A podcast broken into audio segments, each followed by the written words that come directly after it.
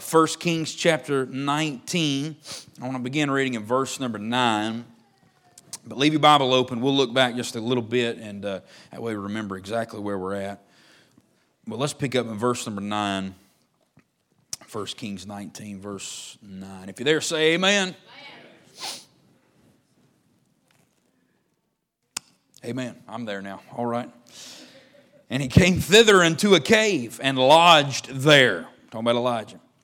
And behold, the word of the Lord came to him, and he said unto him, What doest thou here, Elijah?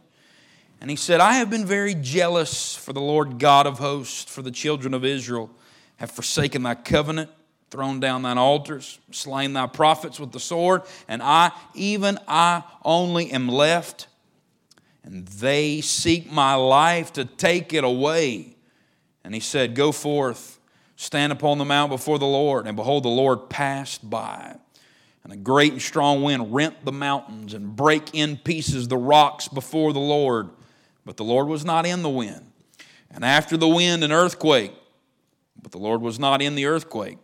And after the earthquake, a fire, but the Lord was not in the fire. And after the fire, a still small voice.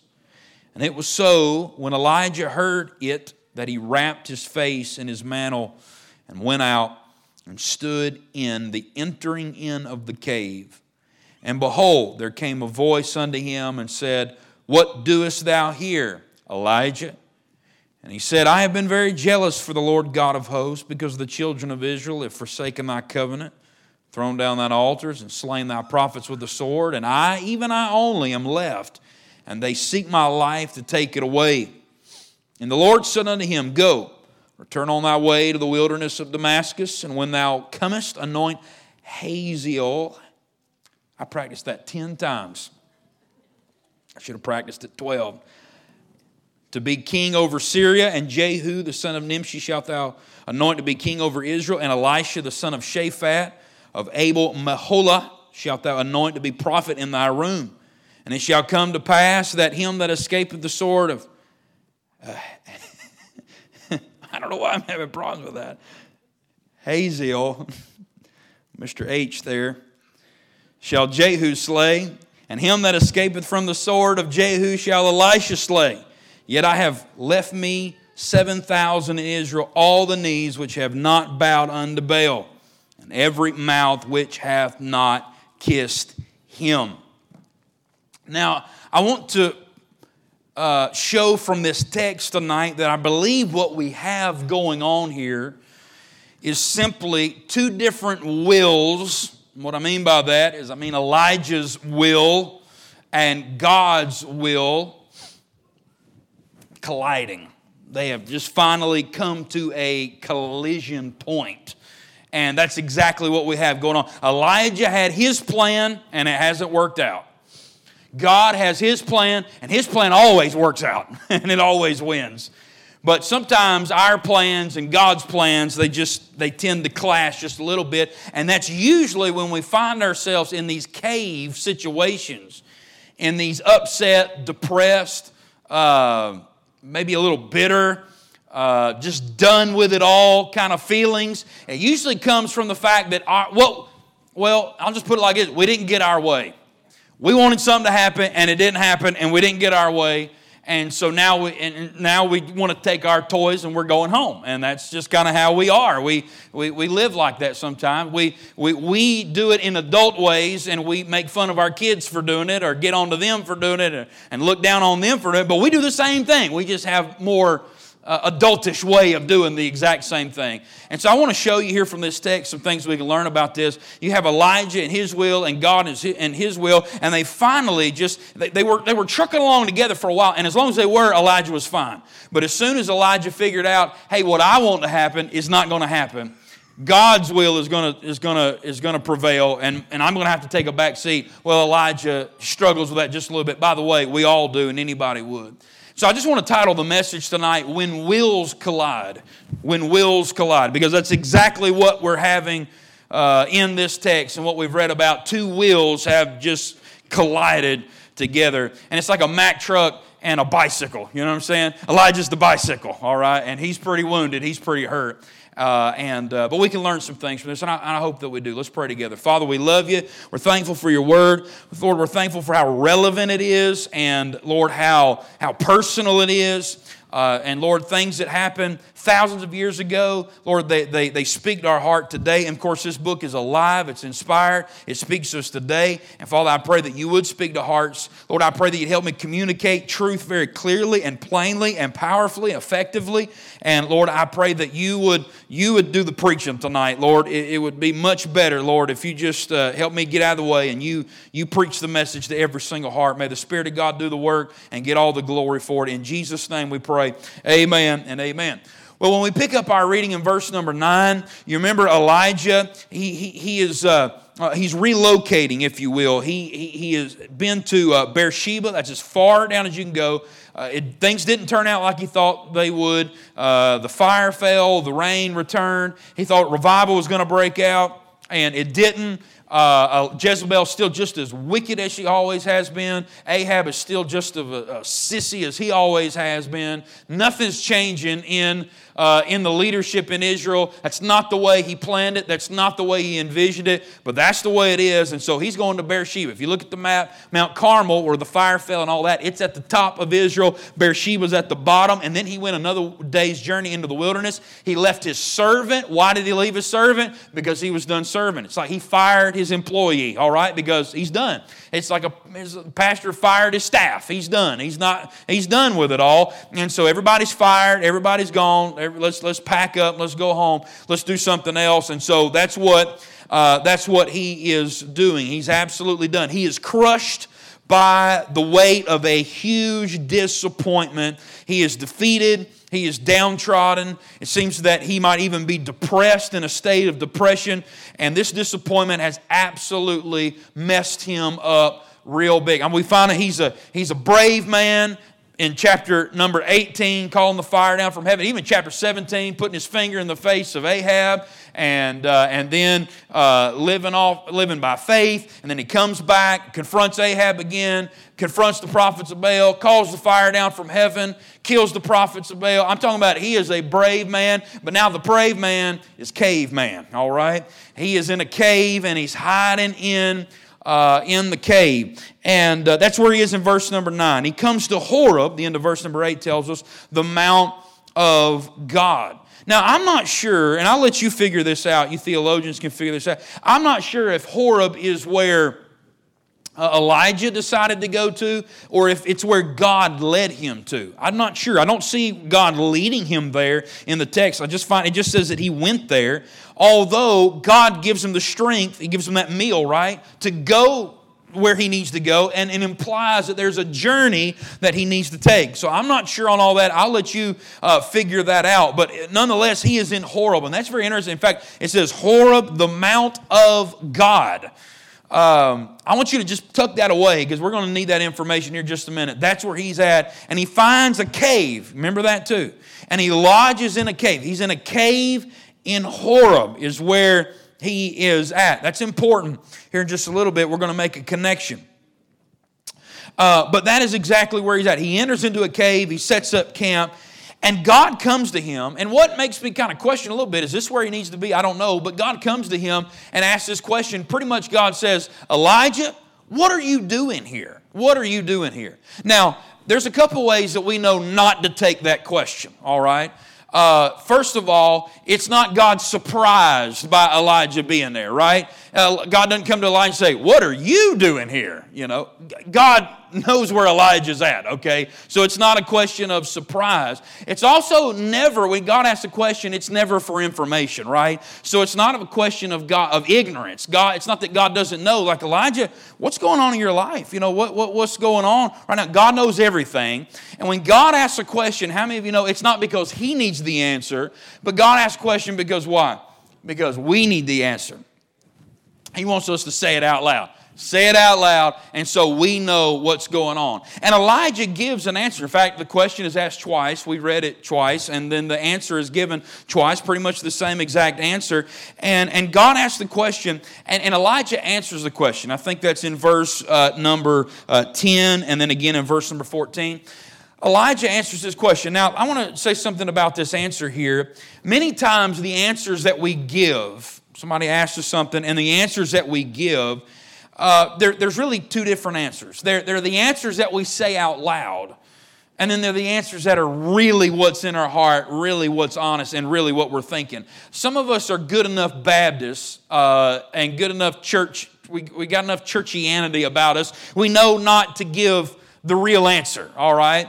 Uh, I think about Asaph when he was struggling. It's the 73rd Psalm, I believe it is. He was really struggling with, he watched the wicked, they were prospering, and he's over here serving God, and it looks like everything's falling apart, nothing's going right. Looks like all the wicked people, they're having all the fun, and all the, uh, all the, you know, all the church people, there it's just a drag, right? And he's looking at it and he don't understand. And he said, at one point in that psalm, it always gets me in that psalm where he says something to this effect. He says, if I were to speak thus, or if I were to say it out loud, he said, I would offend the, the, the, children, I would offend the young ones. It says something like that. Go look it up, 73rd Psalm. He said, if, if somebody were to ask, Asaph, what's wrong? Well, he'd have an answer that he would give. Well, you know, I'm just tired, or, or you know, maybe, I, I don't know, just been going through a lot lately, or something like that. But on the inside, he had a totally different answer that he knew if he said out loud, it'd make people upset and it'd make people mad. His, his answer was, I'm mad at God. That's what his answer. His answer is, I'm thinking about quitting. That was his answer. I'm about to, I'm about to resign my position as, as music leader here in the temple, and I'm going to go join the wicked crowd. And I want because it looks like they're having more fun. It looks like nothing goes wrong in their life. And but so he had two different answers. He had the answer that he could say out loud, and he had the answer that was really going on in his heart. Elijah, I think he gives the answer that he could say out loud. He talks about the answer that, that, that, that, that really he can, he, he, he, it's really more rationale for why he's there. Elijah, in his mind, he's got reason to be in that cave. He's got reason to be on the run. He's got reason to be mad. He's got reason to be defeated. He's got a reason to be depressed. And Elijah is thinking, you know what? Here's what's been going on. He points out the fact of his passion. He says, Man, I, I, I, I've been jealous for the Lord God. You see that in verse number 10. I have been very jealous. That word jealous it's extreme passion for something. It's when you really, really, really want something to happen. It's akin to the word zealous. Jealous and zealous are almost identical words, almost identical definitions. He had an extreme desire to want to see Israel worship the true and the living God. That's what Elijah wanted to see more than anything in the whole wide world. And he wanted, and he talked about his passion, and uh, he talked about what he really, really, really wanted. And then he talked about his pain, right? He said, and in verse number 10, he said, For the children of Israel have forsaken that covenant, thrown down that altars, slain the prophets with the sword. Uh, he said, Man, look what happened. Everything that I want to happen, that's not happening. It seems like nothing's getting better. Things are getting worse. And he talks about his pain. Look what they did to me. I laid it all on the line. I gave it everything I have. I only wanted this one thing, and it's a good thing, and I thought it's a God thing, and I thought it was what needed to happen, and all that. And look what people did to me. That's what he's talking about. He's pointing at the, at the Israelites, isn't he? The children of Israel. I've been very jealous. I've been very passionate. I wanted this to happen, and look at what everybody, look at everybody else. And he starts pointing fingers. Look at everybody else. And then he talks about his problem. He said, and I'm the only one left. He said, man, they, they, they, they've, they've killed all the prophets. And he said, I'm the only one left, and they're trying to, they're trying to take me out. They're trying to take me out. If, if, if I don't preserve myself, there's going to be no more Jehovah prophets left if I don't preserve myself. And what he's done is he has given a rationale, he's given an excuse for where he's at. Every backslid Christian has one. Every backslid. There's not a backslid Christian anywhere that don't have a good rationale why, why they are that way. And they'll tell you, well, I, I was so involved in church and I laid it out on the line and I did it all. And those people, that preacher, that crowd, that whatever, and they got their story. They have it all out there. And they got their, they got their excuse. They have a reason or someone to blame why they are justified. My bitterness is justified. My apathy is justified. My, my backsliddenness is justified. And the truth is, is that everything that he's saying is really just his out loud answer. It's really not really at the root of his bitterness. So, at the root of Elijah's bitterness was a disappointment, really, in God for not for things not turning out the way that he wanted them to. It just didn't happen. That's what it was. Literally, that's what happened. In fact, I think the, and I love studying somebody's life from beginning to end or a book of the Bible from beginning to end because really you see it, you see it better and more in context than when you just point, you pick out like little pieces. When you start at the beginning and work your way through it, you really start seeing the big picture. And what I found out in Elijah's life, the big picture is this, is that Elijah had a plan from the very beginning. Elijah had a plan. I think James 5 to me sheds the light on the subject. We know the drought took place because Elijah prayed. Elijah prayed. I believe Elijah got a burden about his about it, and he says right here he was jealous over the way Israel was. He got a burden over the wicked condition of Israel, and he prayed and he claimed the promises of God about drought and no rain. He said, God, you said if we were wicked enough, you would stop the rain, and so we would turn and get right. And Elijah prayed that it would not rain. That's what James said, James 5. And guess what? God shut the heavens off. He did what he said. Elijah's plan was from the beginning was we're going to pray that God would turn the rain off. We're going to prove to Israel that there is one God in Israel. And then we're going to pray, and God's going to turn the rain back on. And when He does, revival is going to break out. Ahab and Jezebel are going to get right. The entire nation is going to turn to God. We're going to put away Baal worship and, and idolatry for good. And we are going to worship the true and living God. And Israel is going to be returned to its former glory of days of worshiping God. And we are going to be the nation that God deserves. That's what Elijah wanted more than anything. By the way, sounds like a pretty awesome plan, don't it? I mean, it's better than a lot of people's plans. Some people's plans are just carnal, right? I'm going to make a lot of money and I'm going to retire and just take it easy, you know. It's like the man said, Man, I've had a good crop, you know. I'm just going to build bigger barns and take it easy the rest of my life. Well, we can look at that plan and we can say, Man, that's not a good plan. That's not a good plan at all. You know, that leaves God out of it. What's he doing for God? He's not. But then we look at Elijah's plan, we say, what's wrong with that plan? That seems like a good plan. That's a good spiritual plan. But I'm going to tell you something. God sometimes doesn't do everything the way we want him to do, even when we have spiritual plans. You know, there's a lot of preachers I know that are bitter right now. They didn't start out wanting to to be some of the most famous. They just wanted to have a good ministry, and people attacked them, and people stabbed them in the back, and their church split, and things that happened the way they wanted it to. They didn't have big, huge carnal plans. They had spiritual plans. I know some good families that all they wanted to do was go to church, and they wanted to raise their kids for God and serve God with their kids. But guess what? Their church went goofy, and, and their kids went crazy, and, and now everything, and everything just kind of fell apart. They weren't bad plans; they were good plans. But it don't matter if they're bad plans or good plans. It don't matter if they seem spiritual to you or they're carnal. It doesn't matter. If they're your plans, they're still your plans. And if you're leaning to your own understanding, you're still leaning to your own understanding. No matter what your plans are. Does everybody follow me? Elijah had great plans. In fact, I think they're awesome plans.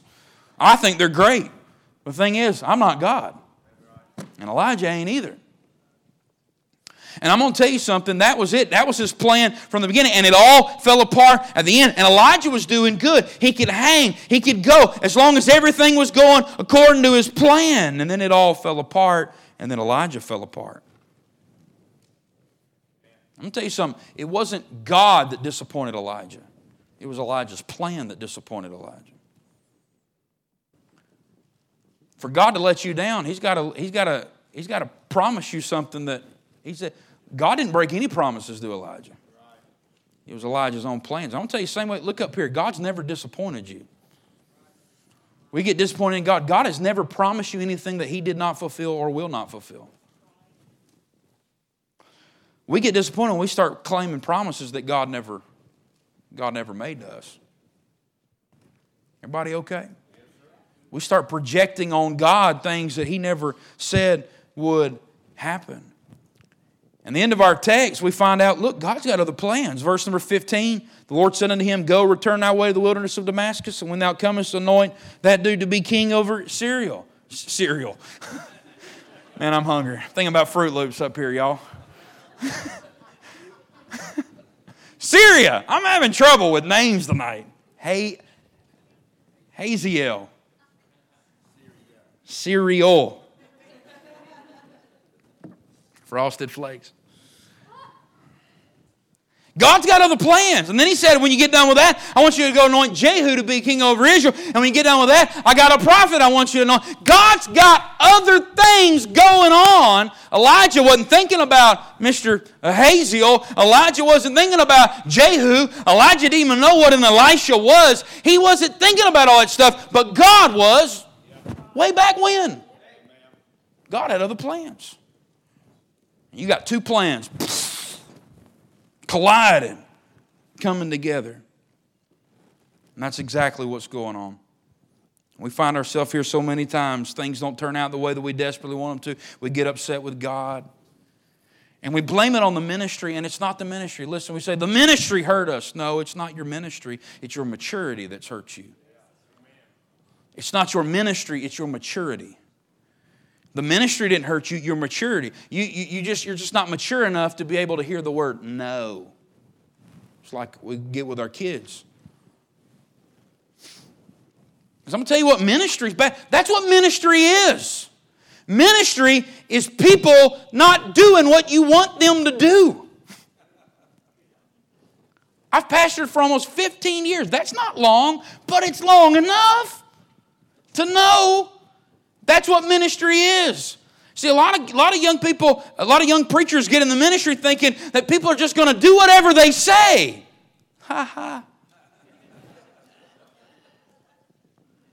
A lot of times, people, young preachers get the ministry thing, and they're going to get in the ministry, and then they're going to preach a message, and then just everything's just everybody's just going to jump in the altar and jump right in line. And they got these five. I, I remember when I first I had a five-year plan, and it included building projects and setting out chairs and Billy Graham crusades and all this stuff. But then I found out I couldn't even get people to come to a revival meeting.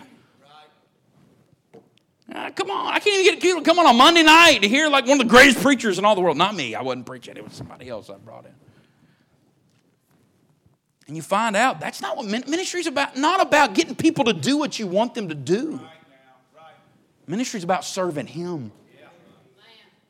And I'm going to tell you what, if you think ministry, if you think church, if you think life is about getting everything to happen the way you want it to happen, you're going to live in a constant state of disappointment if it's not about God and it's not about serving Him, if it's not about loving Him, if it's not about obeying Him and obeying His plan and His will, and if ministry is not that, then you got a wrong view of ministry. And it's not ministry that's hurting you, it's maturity that's hurting you. You just hadn't grown up enough to realize that it's not all about you. Ministry's not all about me. You see, I'm still learning that. I had to learn that. I'm still learning that. It's not about me. It's not about me. Christian ain't about what you want. It's not about your plans. It's not about your dreams. It's not about your goals. It's not about that. It's about Him. It's all about Christ. I'm His slave. I'm His servant. I'm to do what He says. I'm to do what He wills. I'm to go where He sends and then leave the results up to God. And that's easy preaching. That's hard living. That's hard to do. Just serve God. Don't matter how your family turns out. Don't matter how your church turns out. Don't matter what your Sunday school class does. It don't matter what if anybody else likes it or lumps it or if anybody's following you or not. Just serve God because He's worthy and let the judgment seat work everything out. That's easy to preach, but it's hard when you live in it. It's hard when you really, really uh, just want to see things happen. See somebody get you want to see. I wish they would just get right. Ah. I'm not having a breakdown, I promise. I'm just showing you what one would look like if I was having one. I really am okay, but I might drink with some water. Has anybody got a bowl of cereal? That would be good. That's not what it's the maturity, isn't it? Wheels, they collide. Let me just, I'll just show you just a couple things just real quick. I know I've preached long enough, but I'll probably just preach this first point and then mention the last two. But notice what we learn. We learn some things about God's plan. And I want to let me just say something about God, the way He teaches Elijah. God is such a He's such a gracious teacher, isn't he? He's such a he, he he's the patient parent that teaches his children. Uh, And, and he does that way with Elijah. He could have just come to Elijah and just and, and just yelled at him and rebuked him or whatever. But no, what does he do? He comes to Elijah with an object lesson. And that's what we find here. Object lessons. Usually, when I do an object lesson, it's something small, you know, something I can hold. It's a, when God does object lessons, it's wind and earthquake and fire. These object lessons are absolutely epic. But I believe what we learn here, first of all, about God's plans, is first of all, I believe God is teaching Elijah about the superiority of his plans. The superiority of his plans. Simply put, God's plans are better than yours. They just are. God's plans are better than your plans. God's plans are better than my plans. And that's why we need to chill out. That's why we got to just submit and surrender and let and just follow God and let, let God do what He wants and just follow Him. Why? Because His plans are better than our plans. And God uses these natural phenomena to, to, to, to prove this. Do you see that? The, the wind so strong that it rent the mountains and break in pieces the rocks before the Lord. And then the earthquake, and then the fire. And, these are great, great natural things that are happening. And, and this is effortless for God. He could do these all day long, but it's absolutely amazing to us and it astounds us. But what in, what's interesting to me is this. Here's, here's what's interesting is God did these things. God did the wind, and God did the earthquake, and God did the fire just to show He's not in it. That's kind of weird to me, isn't it? I mean, yes, it is weird to me. That's kind of weird. That God would just do something so big just to show I'm not in that. But that's the lesson. That's the lesson. God did something so epic, so, so, uh, uh, eye popping that the only thing he wanted to prove was that he was not in that. You see, because we tend to put God in, in, and we think of God in the spectacular. We, we want God to be, if it's amazing, if it's over the top, if it's unexplainable, then God must be in it. But that's not always the case, is it? And we think that when God does something, it's got to be the biggest. It's got to be, and, and, but, but He's not in any of those things. In fact, what is He in? Verse number 12 said He's in what? He was in the what? The still small voice. That's where God was. Unexpected, but not undetected. You knew He was there. I don't know how Elijah knew God wasn't in something. Because obviously it's God doing it, right? It wasn't just a coincidence that all these things happened while Elijah was in on Horeb there. That's, that, that's, not, that's not the point. God did it, but God wasn't in it. Hmm.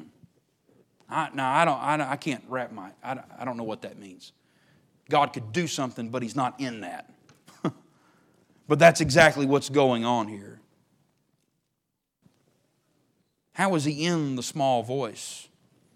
somehow means God's presence was in this voice. It was absent. His pre- even though God caused it, God's presence was not in the wind. God's presence was absent from the earthquake. God's presence was absent from the fire. But God was in that small voice. His word was there, it was his word. And this is teaching Elijah that God is not always in the big stuff. And isn't that what Elijah was looking for? He was looking for big stuff. He wanted big revival. He wanted big conversions. He wanted big repentance. He wanted big restoration of worship and big. He was looking for the big nationwide revival, nationwide repentance, nationwide. And Elijah was looking for all of the big. And it's okay to want something big. There's nothing wrong with praying for big. But what if God wants to do something small? What if God wants to do something small? It's okay for praying for something big, but what if He wants to do something small? What if God doesn't want you to have big? What if God just wants you to have small? You see, Elijah had to learn this that it's not, it's not what God does but it's where God is. That is the most important thing. It's not wind and earthquake and fire, it's, it's where God is at. Where is His presence? Where is His word? His presence must be the most important thing. We must be satisfied with the presence of God. You see, you can pray for the big, you can pray for the spectacular, you can pray for the amazing, but listen, if God's not in it, it's not going to satisfy you. You can pray for the big, but if God's not in it, then it's not going to be what it needs to be. The most important thing, the superior thing, is the presence of God. It's where He's at, what He's in. That is the most. And you know why God's plans are better than your plans? Because God's in His plans. He may or may not be in yours. And when yours are different from His, then He's not in yours. No matter how spiritual they are, no matter how wonderful they are, no matter how practical and logical they are, no matter how reasonable they are, no matter what they are, God is in what He wants to be in. He's not in everything that you might want Him to be in. So we don't need to try to get God to bless what we're doing. We need to try to get on board with what He's blessing, get on board with where He's at. God's plans are better than your plans because it has Him in it. They're His plans and His Word and His presence are there. And what's amazing to me is all this is happening on Horeb. You could go back in your Bible, the book of Exodus, chapter 33, and you could read about another leader who stood on Mount Horeb. His name was Moses. And Moses went to Mount Horeb, almost the same situation not exactly the same, but almost the same situation Elijah was in. Moses was disappointed in people. Do you know what happened in Exodus chapter 32? He's up there on the mountain getting the commandments of God, and he comes down, and guess what? Everybody's naked and partying and wickedness and idolatry and dancing. And everybody's down there breaking the very commandments that God was giving him up on the mountain. Even his brother, even the priest, the one guy that's supposed to stick with you like a brother. You are my brother. You're supposed to be there. You're supposed to do right when everybody else does wrong. And Moses is disgusted in everybody. And he goes to Horeb, the Mount of God. And he says, God, I got to see you. I need your presence. Because Moses told God, We ain't moving. We ain't going nowhere. We ain't leaving this place unless you go up with us. We don't want your plan. We want your presence. We want you to be with us. And you know what God did? God put him in the cleft of a rock, or we could call it a what? A cave. That's what a cave is. A cave is a cleft in a rock. God put Moses in a cave and he passed by. That's exactly what's going on here with Elijah. Elijah's in a cave, and the Bible says in verse number 11 that the Lord passed by. Isn't that amazing? Moses up on the mountain of Horeb, the mountain of God, saw the glory of God. God passed by and promised his presence, and the same thing happened with Elijah. He got to see the glory of God and hear it in the still small voice when God passed by, and it was the presence of God, and he realized that's what he needed. And by the way, just a little footnote I don't know what all this means, but it was Moses and Elijah on another mountain in the New Testament, and they got to see the glory of the Lord Jesus Christ. There's got to be something to all that. I ain't got it all figured out just yet. Y'all work on it and come back with me, and I'll preach it somewhere else, all right?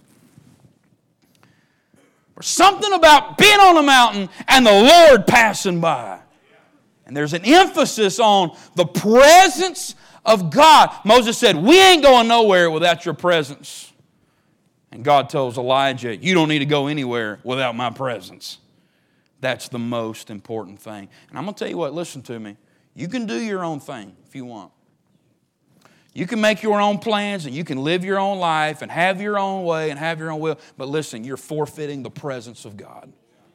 You'll have to do it on your own. Why are God's plans superior to yours? Why are they better than yours? Because when you go with God's plans, you get God's presence.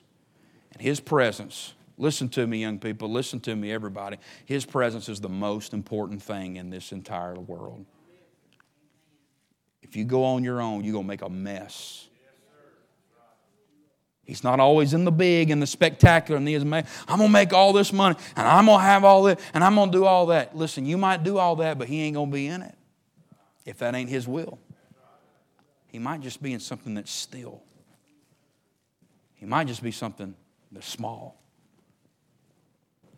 He might just be something in something that's got His voice and His presence in. And I'm going to tell you what, we need to get to that place where we'd rather, have, we'd rather have Him than we would have what He can do for us. Elijah, it's not about what God can do in the nation of Israel, it's about having your presence. And God's presence is always superior to anything else. God's plans always include God's presence. And that's why His plans are better than our plans. Miss Julie, I want you to come around the piano. I told you I was going to preach. I'm going to give you those other two points, but really that that was that's the bulk of it right there. I want I want her to sing that song again if she doesn't mind. But not only the superior, uh, superiority of God's plans, but let me tell you something else Elijah has to learn about God: the scope of God's plans. God's plans are not only better than ours, but God's plans are bigger than ours. They're bigger than ours. You see, Elijah was just thinking about Israel. But when we get to the end of the text there in verse uh, 15, 16, 17, we find out God's thinking about more than just Israel. He's thinking about a Gentile nation, Syria. He's thinking about the next king. After, Elijah's thinking about Ahab and Jezebel. God's already thinking about who's going to be the king after Ahab. Elijah is thinking, he's leaving a servant. Elijah's done with ministry, and God's already thinking about, about about who's going to succeed him. In his, see, Elijah's all caught up in his generation, and God said, I'm already preparing a, a, prophet for the next generation. And for you see, here's what I'm trying to say about God's plans. The reason we, we our plans are not as good, and the reason we mess up is because we can't take into consideration everything that God is doing. There's no way. God's plans are always bigger than what we could ever even realize. And while and while Elijah's thinking about Ahab, God's already moving on to a Jehu. And, why, and while Elijah's thinking about his generation, God's already thinking about the next generation and anointing and Elisha. And while Elijah's thinking about Israel, God's thinking about Gentile nations. And you can read the next chapter. There's reasons for all that. And as it unfolds, it find out, we find out, you know what, God's plans are always right and they're always better. Your knowledge is limited. You make decisions based on this much information. God makes plans based on everything. He's omniscient. The scope of God's plans. And then I see something about the salvation of God's plans. It was actually God's plans that saved Elijah's life and saved his ministry. In verse number 19, he got up, he departed thence. He got up and he left. God's plans got him out of the cave that he was hiding in. And I'm going to tell you something about God's plans. They're the only ones that get, as long as you stay wrapped up in your plans and your things and what you want to do, listen, you're headed for the cave. All that you may poke your head out, you may peek out every now and then, but you're going to live in that cave of disappointment all the time. But if you realize, there's something about living for God's plans. It gives you something bigger than yourself. It gives you something better than yourself to live for, and it'll actually save your life. It will save your ministry. It will save your home. There is a saving, there is a delivering factor for that. You see, because God is going to have His way, God is going to do what He is going to do. And the question is, are you going to get on board with it or not? It's either get on the bus or get ran over by the bus. See, God, the bus is going. God's going to do what God's going to do. Are you going to get on the bus and go with God? And if you get on the bus, you'll enjoy the blessings of the bus and get on there. God's plans are always for our good, and submission to them will always be the most blessed peace that you'll ever, ever experience in your life. No doubt about that. No doubt about that. So, what do you do when your will and God will, God's will, when it collides? What do you do? Well, the best thing to do is not to let it collide. let God have the right of way in your life. Submit. Know that He knows best. Trust God and His plans. They're always right. They're always right. And if you'll let just God be God and let Him do what He wants to do, listen, you'll never, you'll never struggle with that disappointment. That, you'll have disappointment, but not that soul crushing disappointment because your hope's not in a plan coming to pass. Your hope is in a person who you love and who you follow and who you submit to. And that's the safest way, that's the best way, that's the most blessed way to live your life, no doubt about it. Let's stand together.